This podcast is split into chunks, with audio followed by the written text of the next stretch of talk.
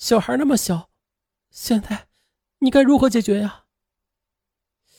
高小斌则信誓旦旦地说：“你放心啊，杨洋，我一定会尽快离婚的，然后再给你个名分。”杨洋见高小斌这样真诚地对待自己，他也就释然了。可是就在这个时候的，杨洋怀了高小斌的孩子，因为他还是在校学生的。而且又是首次怀孕，她很害怕，但是又为了不影响学业的，也不想因此牵制高小斌，杨洋就悄悄的跟高小斌商量，最终把孩子打掉了。打胎的事到现在杨洋都是耿耿于怀的。杨洋觉得女孩子不应该发生这样的事情，所以心理上一直很不平衡的。而这是后来他与高小斌产生矛盾的真相之一。但只是之一，更深的矛盾是高小斌是否真正的离婚，然后再娶自己。确实的，一个女人在委身于一个心仪的男人的时候，她开始的时候啊，嗯，可以只讲感情，不求婚姻。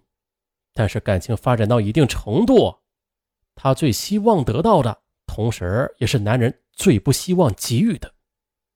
这个名分，他不是情人。而是妻子的称谓。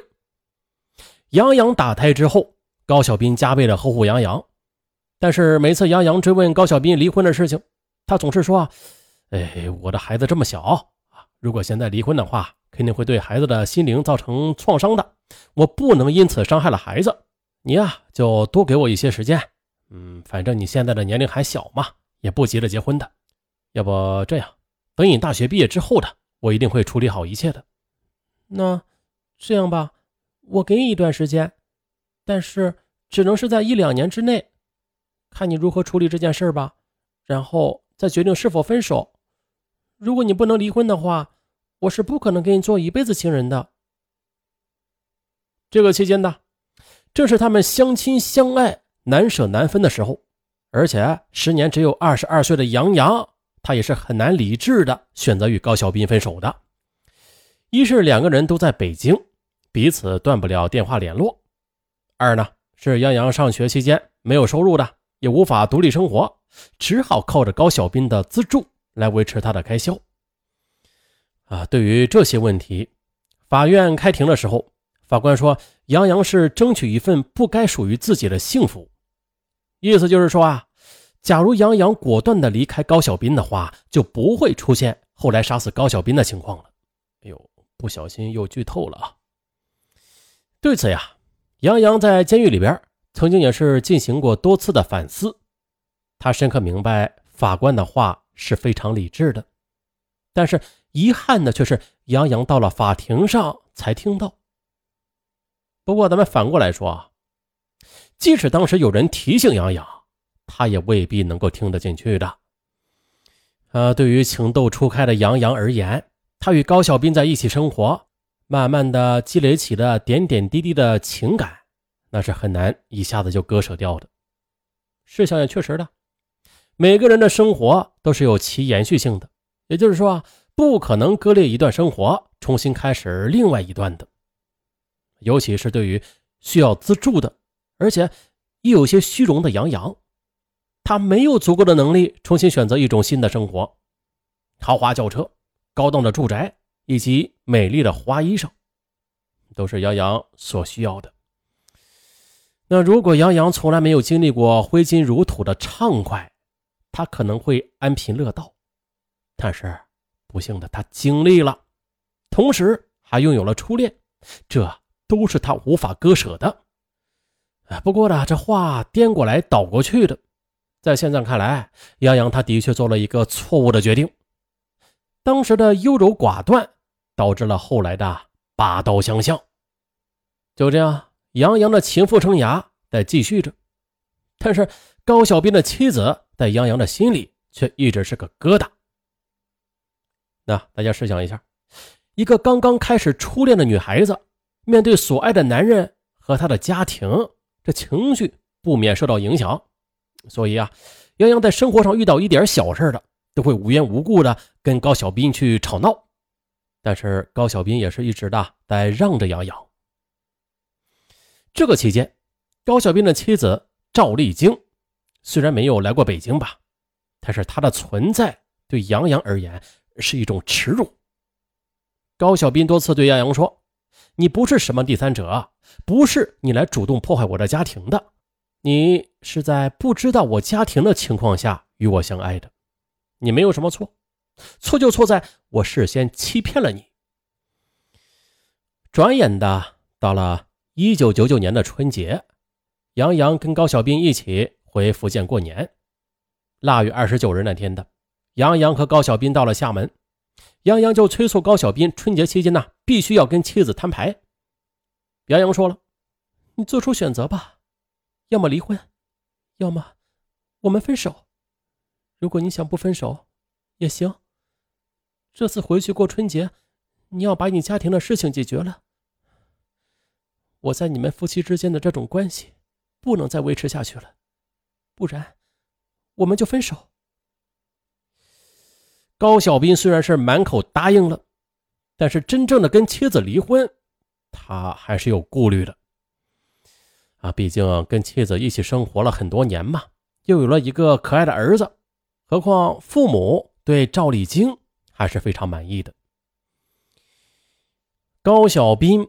略带为难的表情，还是被杨洋看出来了。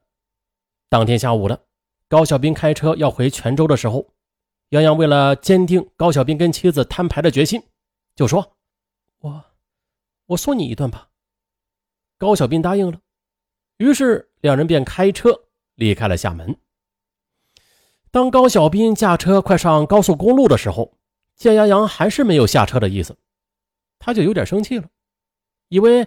杨洋要跟他到泉州去闹事呢，于是呢，在车上你一言我一语，啊，就吵了起来。杨洋她是个性格倔强的女孩，说实话，不倔强也不会发生惨案了。那高小斌越让他下车，他就越不下，赌气的说呀：“我今天就是跟你回泉州，看看你是不是真的要离婚。哼，你不是口口声声说爱我吗？走啊，证明给我看呐！”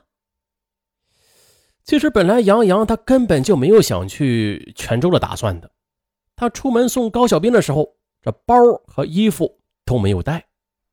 可是这回没有料到，高小兵也不示弱啊，他恨恨地说：“走就走，走吧，咱们一起去跟赵丽静说。”两个人一较劲儿啊，就闹着去了泉州。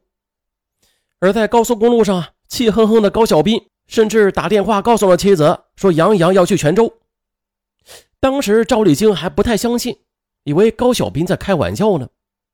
因为这时赵丽晶她并不知道还有个杨洋的存在。一路上，高小斌告诉杨洋，他和妻子赵丽晶认识不长时间就结婚了。他的妻子非常善良的，是个家庭妇女型的女性。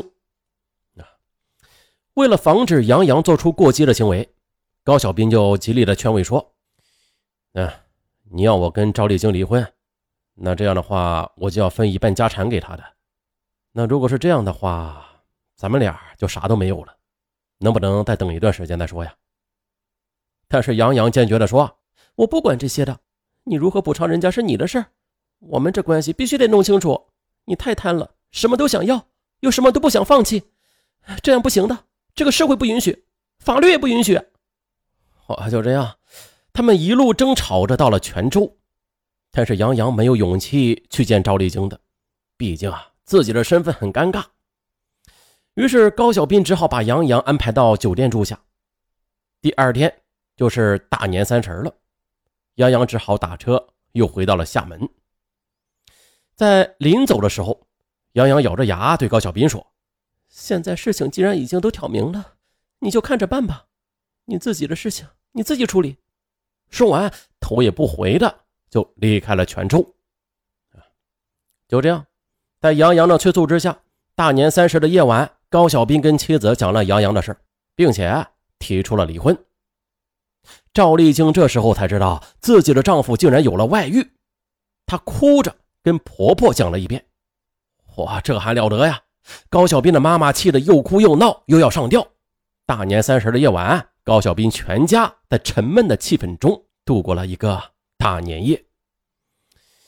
这事情闹到这一步，高小斌想隐瞒也隐瞒不了了。过年之后的，他们就匆匆的回到了北京。